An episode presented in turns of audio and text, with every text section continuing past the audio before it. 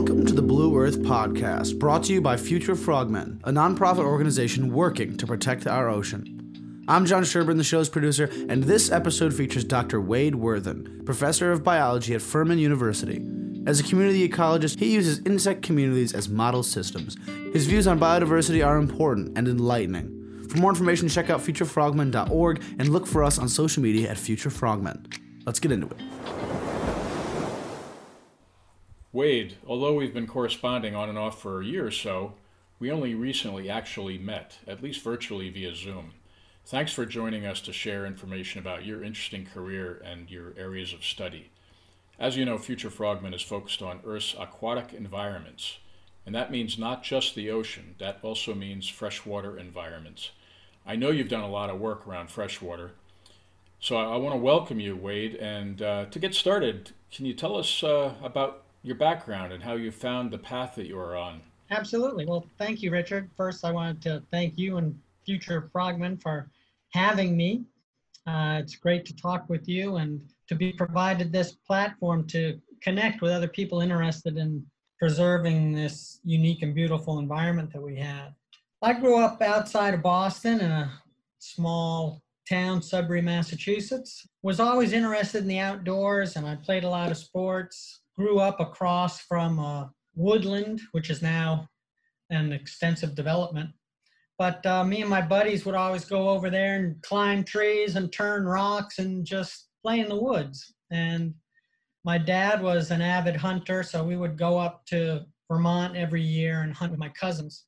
But being interested in nature from an early age, but living in the suburbs, the only kind of professional that I interacted with on a regular basis that I recognized as a biologist was my physician.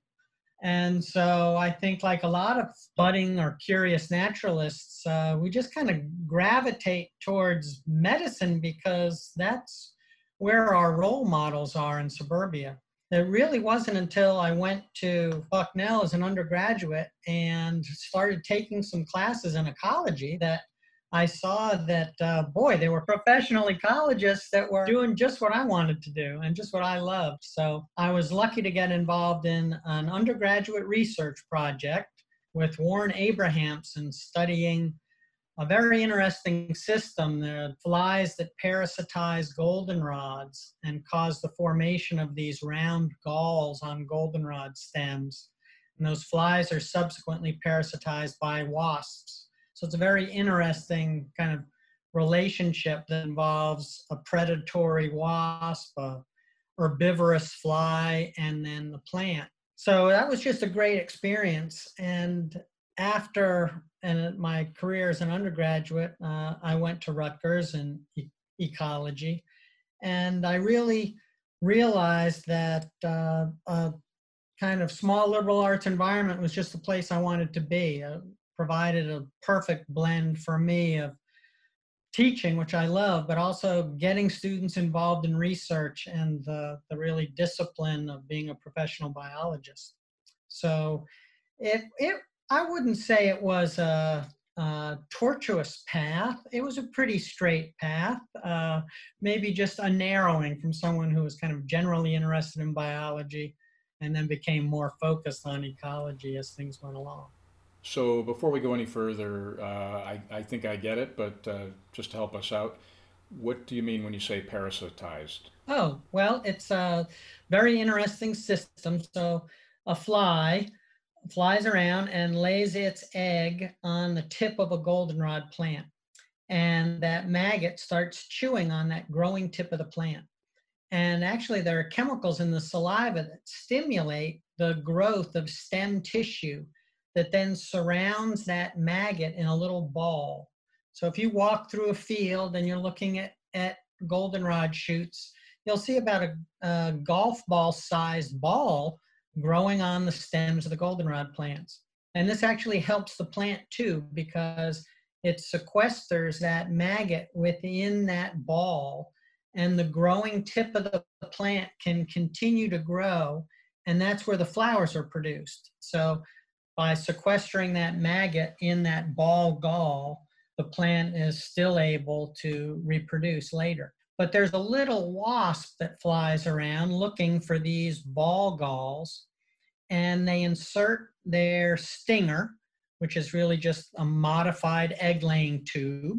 They insert that into the gall, and they have tactile receptors at the tip of that stinger, and they're feeling around inside that gall and when they find the maggot, the fly maggot, they lay their own egg on that fly maggot.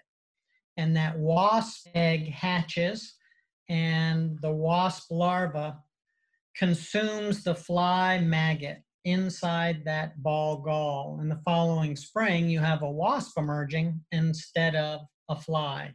And the evolutionary relationships in this system are such as you would suspect. This wasp is actually very tiny and it's most successful on small galls where there's a smaller volume for it to explore and it has a higher probability of finding that little maggot on the inside.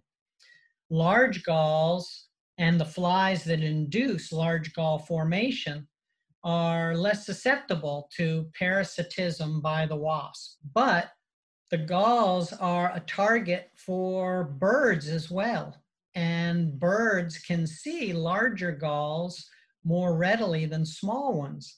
And they then peck at the gall and they learn that there's a tasty little maggot inside. So it's a very interesting system where there's what's called stabilizing selection for gall size. And the flies that induce medium sized galls succeed best, are most likely to complete development because the flies that induce small galls tend to be parasitized by the wasps, but the flies that induce large galls are parasitized or consumed, preyed upon by birds. Okay, well, that's something I, I certainly did not know. uh, now, you are down south at Furman University in Greenville, South Carolina. I'm actually sitting up here in Connecticut, and uh, we have, it seems, an abundance of goldenrod this year. Uh, when you talk about the goldenrod, would you generally be speaking about, say, nationwide or even around the world? Well, uh, my guess same, would be same. that um, they're probably parasitized around the world, but probably by different species of gall fly. Uh, insects are just so numerous. You know, they comprise 50% of the animal species and you know, 30% of all species on Earth, that most plants are preyed upon by one insect or another. And oftentimes, the plants that are closely related are preyed upon by insects in different parts of the world that have co evolved with those plants and are thus closely related as well. So if you were to go out, if you were to go outside uh, this time of year, you'd certainly see some ball galls on those stems. I will go look for that after after our visit today. uh, sounds very interesting. So um, I mentioned you're at Furman.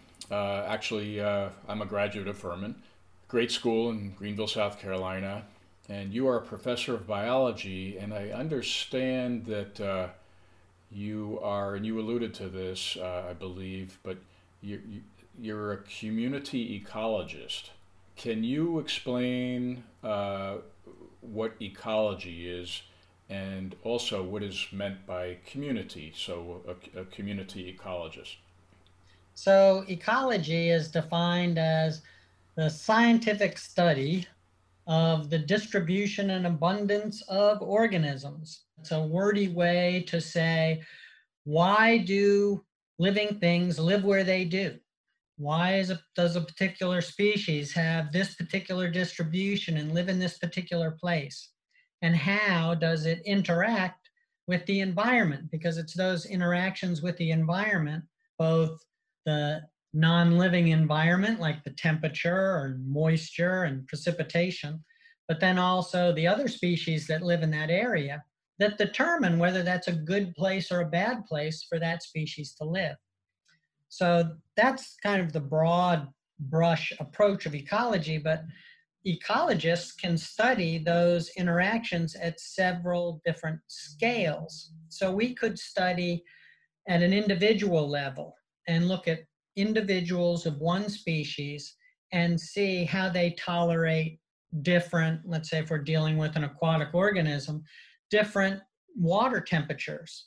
Then we could deal at the populational level and see, gee, as a consequence of the response of this particular species to temperature, how does that affect their ability to reproduce and the ability of that population to grow?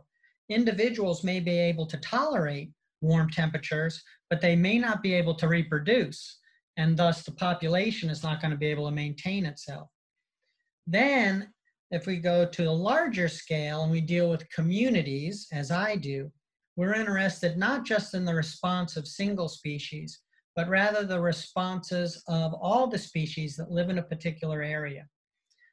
Then at the largest scale of ecosystems, we're interested in how not only the species that live in an area interact, but also how those dynamics are affected by changes in those non-living variables like temperature and precipitation and climate change and so forth. So as a community ecologist, uh, I'm interested in really how the interactions between species determine how many species can live in a particular area. Do you have a community that's just dominated by one particular species? Well, why is that?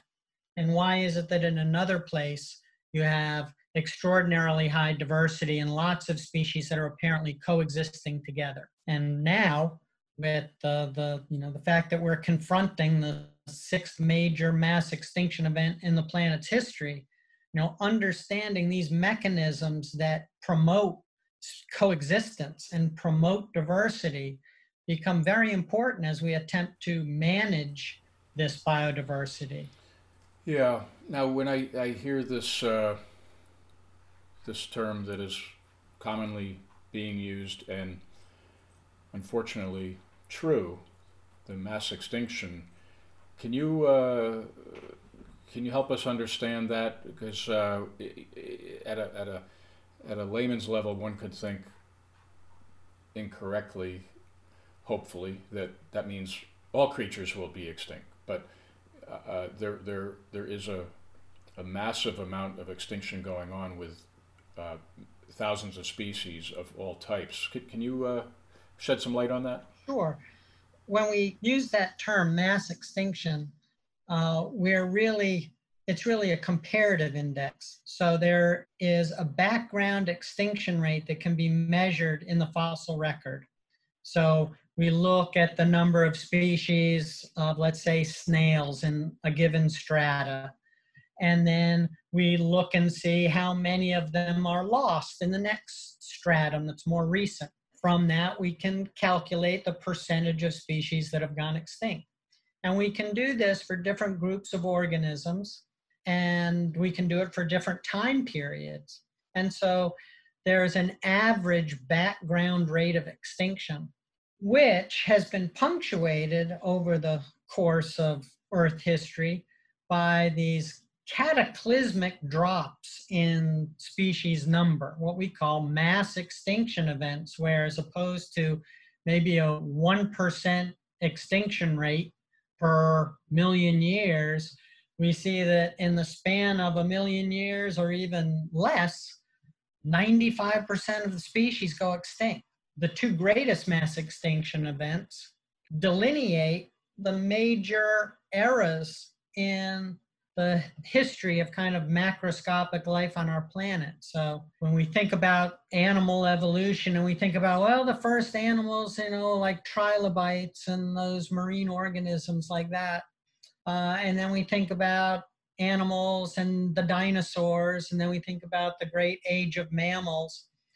What we're thinking about are these three big eras that are distinguished as the Paleozoic era, old animal life, the Mesozoic era, middle animal life when the dinosaurs dominated, and then Cenozoic era, recent animal life. And the reason they created those divisions was there were major changes in the types of fossils you see. So 250 million years ago, which is where we draw the line between the Paleozoic and the Mesozoic, there was an abrupt decline in the number of species that were present. There was a mass extinction event, and lots of those Paleozoic animals, including the last of the trilobites, went extinct. And now we're able to correlate those mass extinction events when 95%, 75% of species go extinct with environmental factors that were occurring at those times. So, actually, 250 million years ago, there was a period of just dramatic volcanic activity, as well as possibly some meteorites hitting the surface of the Earth as well. And with all of that ash and dust and carbon dioxide being thrown up into the atmosphere, the CO2 dissolved in ocean waters, creating carbonic acids, which acidified the oceans. And like I said, 95% of marine organisms went extinct.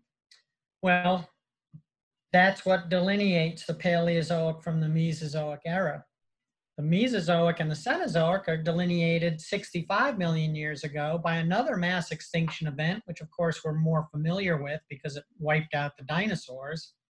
But that was due to a meteorite impacting the Earth just off the Yucatan Peninsula, throwing up, you know, causing fires and throwing up huge amounts of sediment into the air, which cut off photosynthesis and resulted in a, what we call an ecological winter where you know there just plants died and the animals that ate them died and just a few managed to kind of scrape through and make it and we're lucky that the mammals were one such group.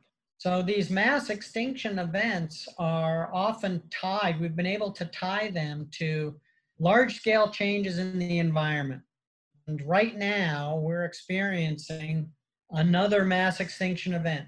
And the way we know that is that the rate of extinction is a thousand times higher than that background rate. And some of the same forces are at work. We're increasing the amount of CO2 in the atmosphere. And as I mentioned before, just like happened at the end of the Paleozoic, that CO2 is dissolving in the ocean creating carbonic acids, increasing the acidity of the ocean. And you know, the ocean is usually just this really stable place in terms of temperature and chemistry because it's so huge and water as an environment, uh, it has a high uh, kind of thermal inertia, it takes a large change in energy to change the temperature of water, particularly such a large volume as the ocean. So, animals living in a marine environment really haven't, many of them haven't adapted a lot of uh, kind of tolerance to changing conditions because the conditions haven't changed there for them. They've never had to adapt to, say, seasonality like terrestrial animals in the temperate zone do. Now, when these changes occur, they're sensitive to them. So, uh, m- probably many of your listeners have read recently uh, that 50% of the corals on the Great Barrier Reef have been lost in the last 20 years. It's a major die off. Half the corals on the largest coral ecosystem on the planet have died in the last 20 years. They're just not able to tolerate the rate of change to the environment that we're causing as a consequence of adding CO2 to the atmosphere. So that's that's what we're looking at. We are in fact causing this mass extinction event. First through climate change, but also simply as a consequence of reducing available habitat. You know, our human population was just uh, 1 billion in 1860, just a billion people on the planet. And in over 100, in only 150 years, 160 years, we've increased sevenfold, well over seven and a half billion now. And what we've done is to change habitats that were used by other species into habitats that just we use. And we've converted a lot of the surface of the earth to agricultural land so we can grow the food that supports that huge population. As a consequence, there's just not enough habitat to support all of the other species anymore. So it's really no surprise that there's not enough room and not enough food to support the extraordinary diversity that existed on this planet even 150 years ago.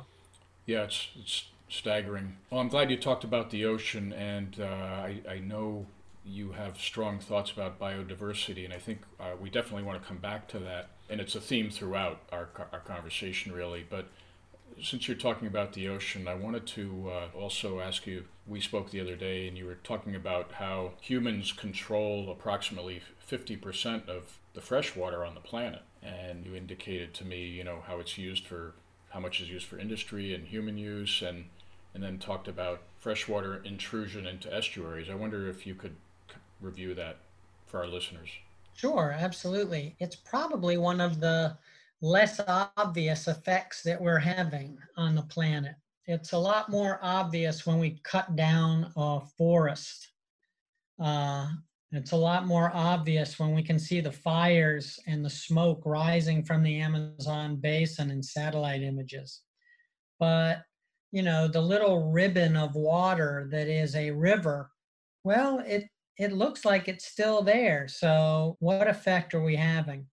But actually we're having a nearly as dramatic effect on freshwater and estuarine environments as on any other environment on the planet. We need, as I've already mentioned, we've transformed huge areas of landscape to agriculture. And there's something plants need besides soil and sunlight to grow, and that's water. So we have dammed rivers and created reservoirs so that we can trap that water before it runs to the ocean and pump it out of those reservoirs and spray it over the surface of our farmland. So to this point, we are actually using 50% of the fresh water on our planet. We're controlling it. And, you know, well, just like with terrestrial habitats, as I just mentioned, well, what about all the other organisms that need that water to survive? Well, they've only got half as much as they used to have. So that's going to create a real pinch for them, and many of those species are going extinct. Well, what do we use that water for? Well, 70% of that water that we use, that we regulate, is used for agriculture. It's spread over the land to grow the food that we eat. 20% is used for industry because water is such an important solvent. It's the universal solvent, and so lots of things dissolve in water, and we use it for chemical reactions and such. But we also use it because of that thermal stability I mentioned before. It's a great coolant. Takes a large change in energy to change its temperature. So you can run it through a nuclear power plant and you can use it to you know cool those turbines and also generate the steam to turn those turbines and cool those rods that are decaying in those power plants. So only about 10% is used for personal use for drinking water and you know the water that runs through your home and the homes of other people and the water that folks go to wells to carry back to their homes. So most of it's used for agriculture. Now, the, the way that we trap that water, of course, is to build a dam and create a reservoir. And when that happens, that water isn't carried to the end of the river anymore. And in fact, many of the major river systems on our planet now run dry at certain times of the year that we're using all the water all the fresh water carried by that river system. Colorado River is an excellent example. Literally use all the water in the Colorado most years. And what happens then in an estuary, if you don't have all that fresh water flowing down from a river, pushing that salt water out, well, that salt water moves up into that estuary and that increases the salinity dramatically. in that estuary that typically would have had an influx of fresh water, lowering that salinity.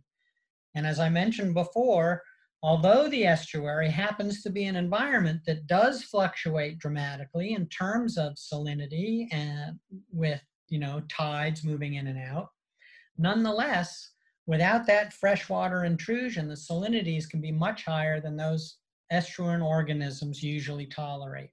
and that can destroy this extraordinarily productive habitat.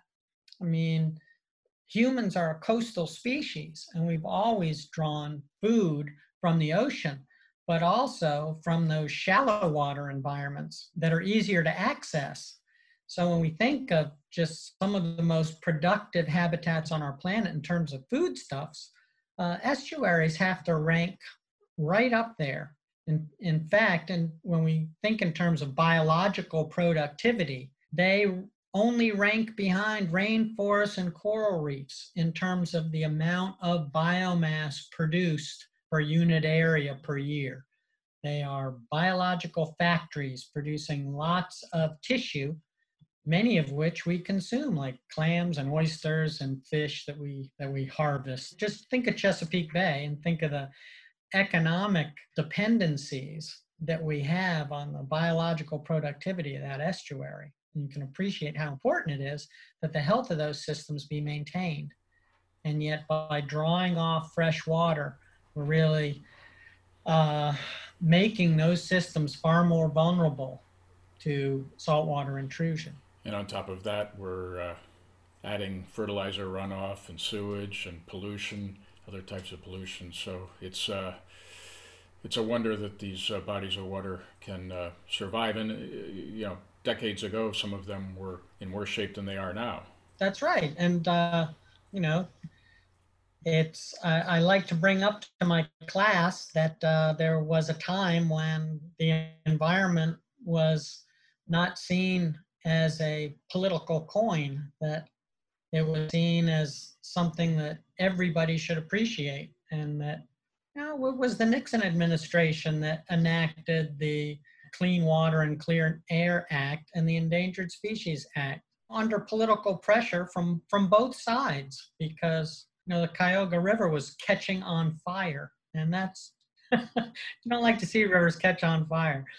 But it does suggest you know that that does highlight in the comment that you made about uh, pollution in freshwater systems as i'm sure you're aware long ago the uh, an interesting little uh, saying was you know dilution is the solution to pollution so the idea was well gee the ocean is just so vast that we can just dump our waste into this limitless volume of water and it'll become so dilute that it won't be toxic anymore. Unfortunately, people look at rivers the same way, probably because once you dump your trash in a river, it's carried downstream out of your view and it's not your problem anymore. But there's less water in a river. Dilution uh, is not the solution. As a consequence, many of our freshwater systems have been heavily impacted by chemical pollution in particular. So, that, Wade, let's go over to uh, an area that you've spent a lot of time and uh, passion on these insect communities. As a community ecologist, uh, you've chosen to spend a lot of your focus on insect communities as your model systems. Can you tell us why and, and what observations you've made and what you've learned. Uh, well, of course, I'd love to. so, actually, I got involved in insects as a model system in graduate school. And again, with my interest in kind of how interactions between species influence the diversity within that system, I came upon a model system that lent itself to manipulated experiments. And that was actually the fruit flies that lay their eggs on mushrooms in the woods. Now, most of us are familiar with the black bellied dew lover, the little kind of common fruit fly that maybe some of us met in genetics class. But there are hundreds of fruit fly species which use mushrooms as their larval habitat. They lay their eggs on mushrooms, and then the eggs, the larvae rather, of these different species of fruit flies are tunneling through this mushroom, competing for that food, interacting, and out competing one another And also, they're eaten by ants and beetles, so the predation can be important in regulating the diversity within that system as well. That was the model system that I that I started with, and I was attracted to it because it was so easily manipulated. I could rear some of these fruit flies in the lab. I could then alter their densities within the lab on mushrooms that I would buy from the store. I could introduce predators to the system as well. And some people want to study the effects of competition among large herbivores on the Serengeti and look at predation by leopards and cheetah and lions. I wanted to keep all my fingers and toes, so I decided to look at fruit flies and beetles. From there, coming to Furman, I got involved with an interdisciplinary program, really the largest interdisciplinary study in Furman's history, looking at water quality in local streams. And the Earth Environmental Science Department actually spearheaded this initiative. And they came to me and said, Wade, you like working with bugs? You know, um, would you like to work with us on aquatic insects? The reason being that aquatic insects are often used what are called indicator species because some of them are very sensitive to changes in water quality, like the presence of those chemicals that I just made reference to. In particular, stoneflies and caddisflies and mayflies are very sensitive. So those three taxa and the diversity in those taxa, the number of kind of cumulative species within those three groups, is used as an indicator of good water quality.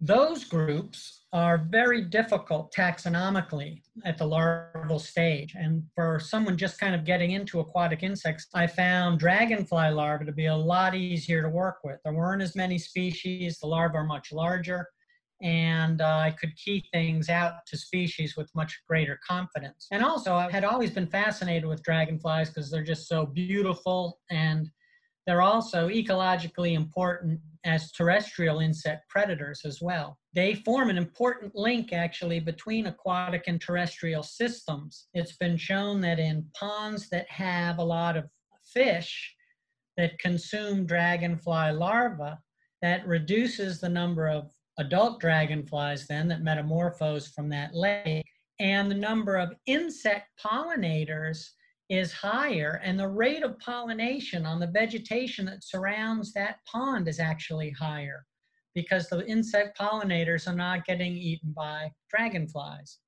So it's an interesting link. You might not think that, gee, the density of fish in a pond would influence the rate of pollination of streamside vegetation but dragonflies make the link between those systems. So at any rate, I became interested in uh, dragonflies, and that system was just wonderful because the folks in the Earth and Environmental Science Department were collecting all the chemistry data, and I would go out with uh, my biologist friends, and we would sample the living communities with seines, with just nets and uh, I would collect dragonfly samples and he would collect fish samples. And then we could correlate the abundances and diversity within our communities with the chemical analyses being run by the chemists and the environmental scientists. And we found that there are indeed some dragonfly species that are a little more sensitive than others. Uh, most of them, the community tends to be influenced more by physical characteristics in the environment, which humans are also impacting. You know, when you think of a nice little babbling brook, headwater stream, you think of lots of rocks and then, you know, a deep little pool and then another little riffle area with lots of rocks. But what happens when humans change the surrounding landscape is we end up increasing erosion. So water flows more quickly into the streams off all the hardscape in the watershed. And with more water in that stream, it erodes the banks more violently. And all that extra sediment then gets deposited at the bottom of the stream. That's actually what tends to wipe out the stoneflies and the main mayflies and the caddisflies because they need high concentrations of oxygen and the water running over those babbling rocks ends up increasing the oxygen content. But dragonflies, although some are sensitive to those changes, some do better. One's called the common sand dragon, and it burrows into sandy sediments. So, what ends up happening is you get a change in the community as a consequence of a change in the physical environment. You have a lot of species where there's a rocky substrate, where there's a sandy substrate, you get communities dominated by these sand dragons that just do well in that habitat. So that's really uh, where my research uh, in dragonflies started. And since then, I've focused more on interactions among the adults and uh, have shown that around a pond, the males will perch on stems of vegetation and uh, boy, you know, dragonflies, different species can be really different and can vary in size tenfold. We have large dragonflies that weigh 10 times what a small one would weigh. As you might suspect, there's a competitive imbalance for these perches. You know, they fight and battle. They're very uh, territorial and aggressive. And the large dragonflies end up winning battles for tall perches, displacing smaller dragonflies to progressively shorter perches. So this is a pattern that we often see in species that use similar resources and compete for those resources with one another, but coexist. And the way that species can coexist is through niche or resource partitioning by using just a particular subset of resources upon which they're particularly efficient, they can specialize and maintain a foothold in the community and also allow other species that are specializing on other resources to be maintained within that community. So more recently, uh, those are the patterns that I've uh, kind of teased out in that structure, the biodiversity in this community. The adults are partitioning perches perching on different heights in a pattern that correlates with body size and maintaining biodiversity within the system. Does perching on the lower areas put them at greater risk? It does actually. Um, greater risk of predation from fish. So, fish like bass will jump right out of the water and snatch dragonflies out of the air. And so this niche partitioning doesn't just occur really with respect to perching.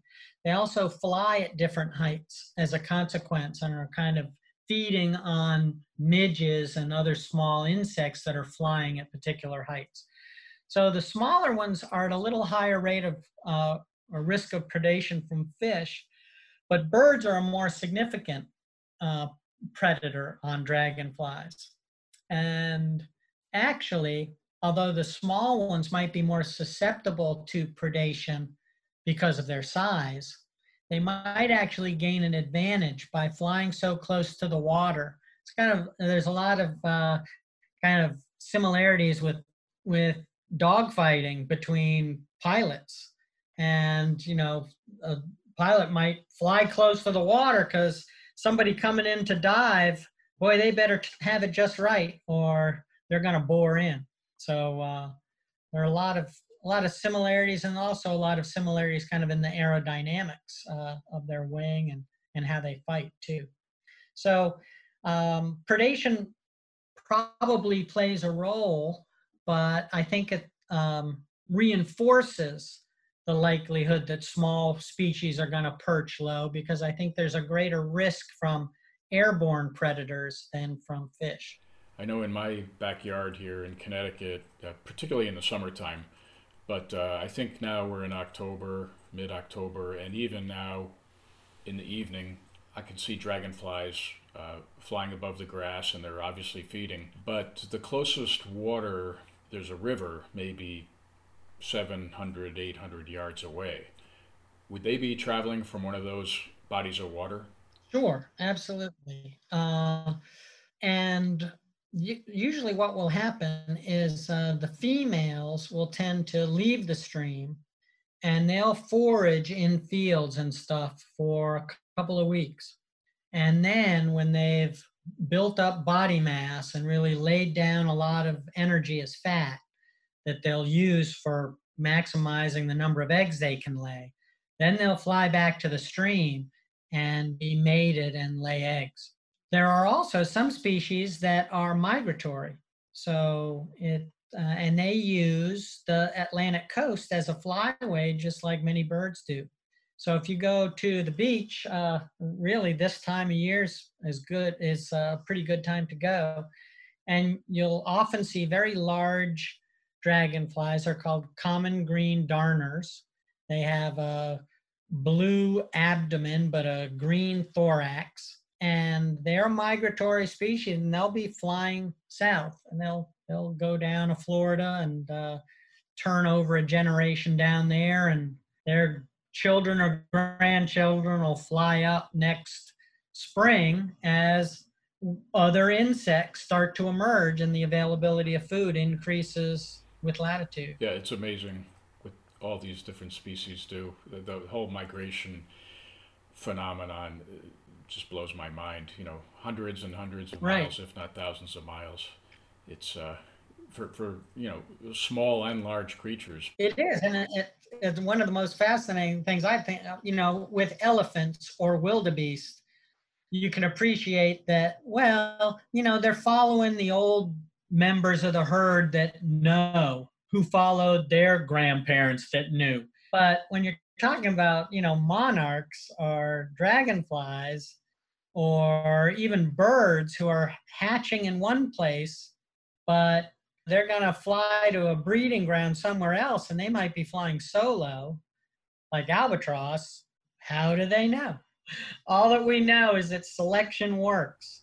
The ones that do it reproduce and pass on whatever biological tendency there is to perform this behavior Would you would you say that of the species you have studied, uh, the dragonfly is your greatest area of expertise? Yes, I would say so now.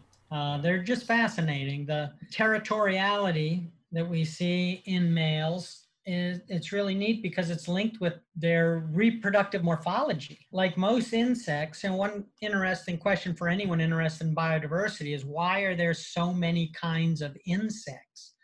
What is it about insects that has encouraged their speciation, has caused them to break up into so many different kinds of species?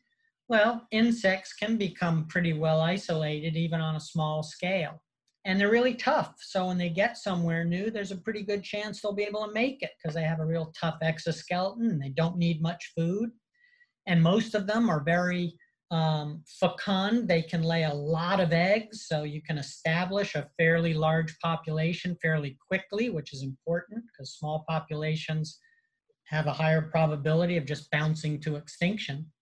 So establishing a large population quickly is important. But another important element is probably that they have external genitalia and it's an outgrowth of that hard exoskeleton. So the genitalia really have to fit like lock and key because there's very little give in these hard structures. So any small change in the structure of the genitalia between two populations will probably prevent them from mating with members of another population. In dragonflies, we see this very specific, you know, coupling between the genitalia. But there are also some other interesting phenomena that are going on.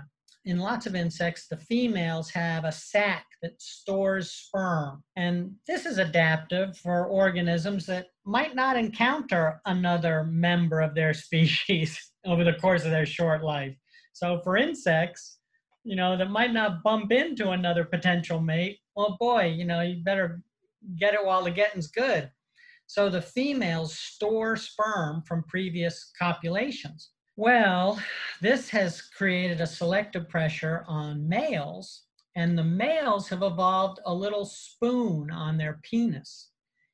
And when they mate, they scoop out the sperm that the female might have from a previous copulation and insert their own. And the reason being is that the last the last sperm into this sac is the first sperm out that's used when she fertilizes her eggs. So after this particular trick, then selection has favored males that defend that female. And so you'll see that if you go out to uh, the stream, oftentimes you'll see these dragonflies flying end to end, flying, their heads are pointing in the same direction, but the tail of the male is grabbing the female behind the head. She then has to reach her abdomen up and receive sperm from the male, and then they'll stay in tandem while she lays eggs, and this prevents other males from mating.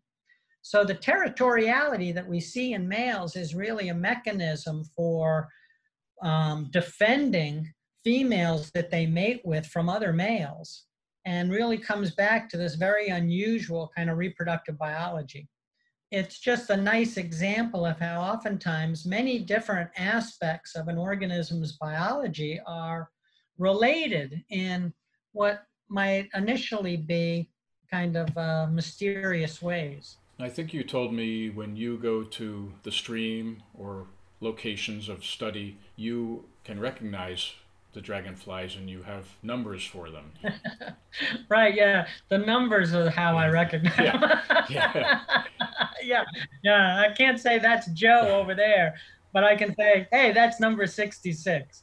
So uh, yeah, so I've been uh, looking, you know, during this season of COVID, uh, I've been focusing on a local stream and just looking at patterns of territoriality in males over the course of the summer. And the males are really pretty wedded to a particular area and they'll stay there. And I've, I've captured single individuals over the like six, seven weeks, which is really unusual. Uh, most dragonflies, it's thought, will only live a couple of weeks on average, but uh, some of these guys are hanging out for six or seven weeks. The females are moving up and down the stream a lot more regularly it, it's it's been fun. It's been fun to kind of focus on one area and get to really know it rather than kind of a typical approach of looking at different communities in different areas and trying to find out why those communities are different. Kind of been forced into just studying this one area, and uh, it's been instructive as well. Do you think that's uh, an experience you'll try to write about and possibly publish? Oh, absolutely. Yeah, that, definitely. Yeah, because I've been uh, able to uh, GPS the locations of these dragonflies when I see them. And so I've got a very quantitative understanding of how much they move. And so that'll be interesting to look at. Sure will. Yeah, that's, that's very interesting. So uh, let's talk for a, a minute about uh, you've gone to Costa Rica and the Galapagos Islands with some Furman students. What were those experiences like? Well, I have to say that the ability to travel to different habitats has been the, the um, most exciting part of my career. The opportunity to visit a new spot and see organisms they've never seen before. Things don't get more exciting than that. And for me, the rainforest is uh, is mecca. I mean, it's just I, I just feel like every day you get up, you just feel like uh, even every hour walking down a trail, you just feel like you're when you turn a corner, you could see something new, and, and darned if you don't usually see something new. so it's just great. And actually, I have dived in Belize and uh, the coral reefs there, and in Australia as well, and I think that's that's why I'm so passionate about my career is I've been able to see this extraordinary diversity and the thought of losing it and the thought that generations in the future won't be able to experience it and won't be inspired by it is uh, is catastrophic. Yeah, I imagine when you walk those uh, paths in the uh, rainforest or coral reefs, you have a unique advantage because you understand, uh, you, you see the beauty, uh, but you uh, and you appreciate the beauty, but you also have the scientific knowledge. So that that is special added dimension. It is. It, it's it's a lot of fun to be able to see the animals that you know the stories about. Oh, you know, there's a clownfish living in an anemone, and oh, gee, I wonder, you know, if it's a juvenile clownfish, it's male, and they turn into females when they're mature, and where's the little school, you know, that consists uh, largely of males and then just one dominant female. So it is. It's really neat to see the stories come to life that you know I've been studying for my whole life. And Belize, that that's the second largest barrier reef in the world, second to Australia's. And uh, I was there back in the 70s with Cousteau diving, and uh, was there several years ago. Uh, I took my family there, and the reef was still extraordinarily beautiful. I, I'm, i think some areas might be uh, in jeopardy, but it, it's a gigantic reef, and uh, I think Belize is doing a, what I understand to be a nice job uh, conserving it. So uh, it's just a real special place. Now, one topic I wanted to make sure we we talked about. You've talked about biodiversity throughout, and I think that is uh, really the theme of our conversation. You feel strongly about how critical that is. But I'd like you to just comment. Uh, I know you you view it as a living planet, and uh, the dangers of too much human impact. Uh, could you just talk about uh, the living planet and and how important biodiversity is? I kind of frame it like this. There are so many people that are interested in saving the environment. You know, they want clean air and they want clean water. But the Earth's environment is the way it is because life has changed it and life maintains it with these conditions. If we do a little comparative analysis between Earth and our nearest planets that formed at the same time out of the same stuff, and that would be Venus and Mars, you know, we've got liquid water on the planet. That's a big difference. And that has certainly changed our atmosphere because carbon dioxide dissolves in water, as we mentioned. So, whereas Venus and Mars have atmospheres that are 95% carbon dioxide, carbon dioxide is only 400 parts per million in our atmosphere. But our atmosphere contains oxygen too. And Mars and Venus don't have any oxygen in their atmosphere, or trace amounts, far less than 1%. How come the Earth has oxygen? That's just because of photosynthetic organisms. It's just because there are photosynthetic bacteria and there are algae and there are plants that break water and release oxygen as a waste product that we have a planet where 21% by volume of our atmosphere is oxygen. And the reason that we have clean water and clean air is that these substances are filtering through extraordinarily complex living ecosystems. So when someone says they want to save the environment, I, I applaud them. And then I say, let me suggest how to do that. And the way to do that is to protect the living world, to protect this extraordinary gift that we have here in this little corner of the sterile universe know, the Earth is the only planet that we know of, absolutely, that we know of that has life.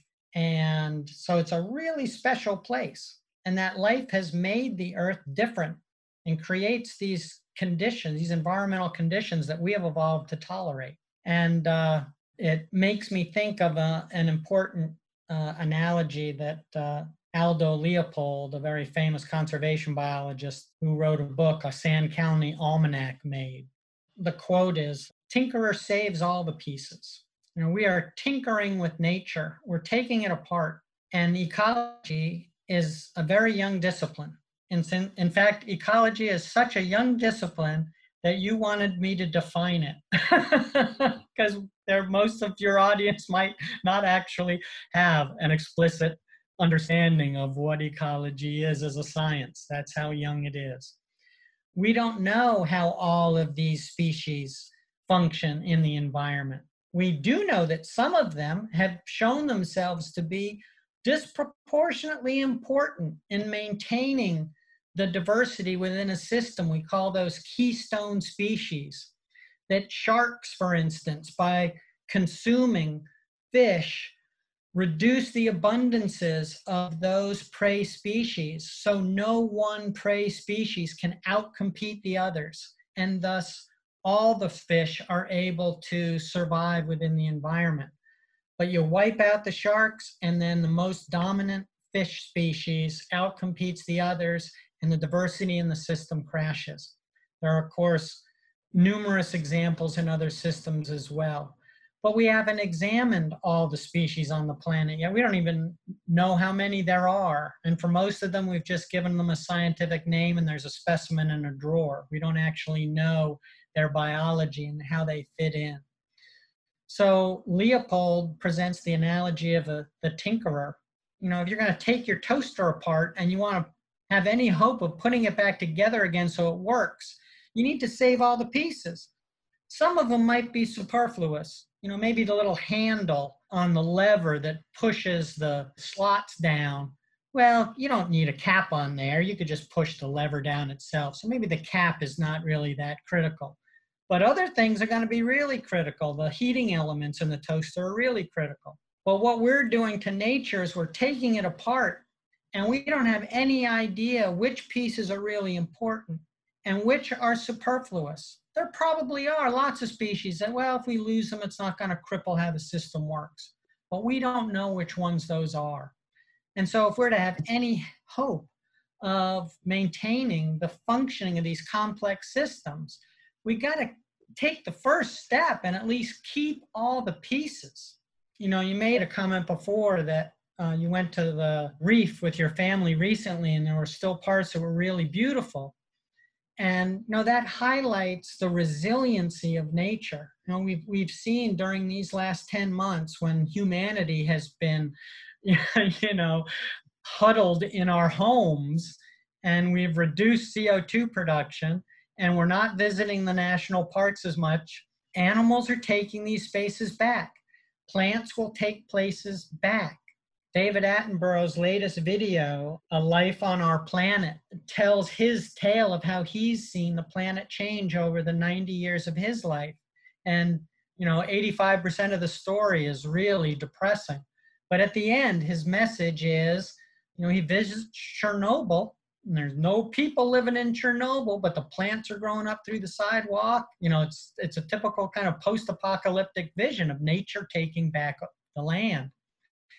Nature can do that if we give it a chance. You know, in, in today's parlance, if we just take our knee off its neck, it will survive and can come back and thrive. But we have to give it a chance. You have to give it a chance. And uh, so I think that's kind of the most important take home message is let's give nature a chance. Wade, thank you so much. Listening to you, you make me feel very proud to be a Furman University alum. So thank you for your time. We hope you enjoyed today's episode of the Blue Earth Podcast. If you'd like to see more, you can check us out at futurefrogmen.org and you can find us at futurefrogmen on social media. We release episodes every week, so until next time, remember anyone can be an ocean ambassador. Thank you.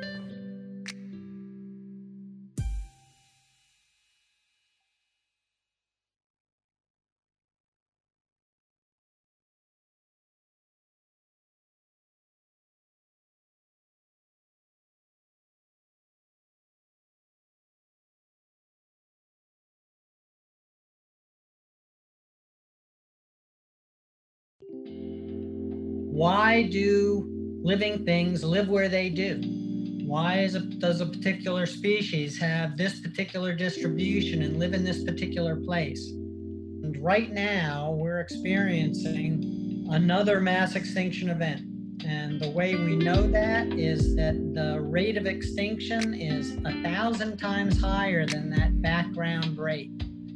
We are actually using 50% of the fresh water on our planet. We're controlling it. Well, gee, the ocean is just so vast that we can just dump our waste into this limitless volume of water and it'll become so dilute that it won't be toxic anymore. Unfortunately, people look at rivers the same way.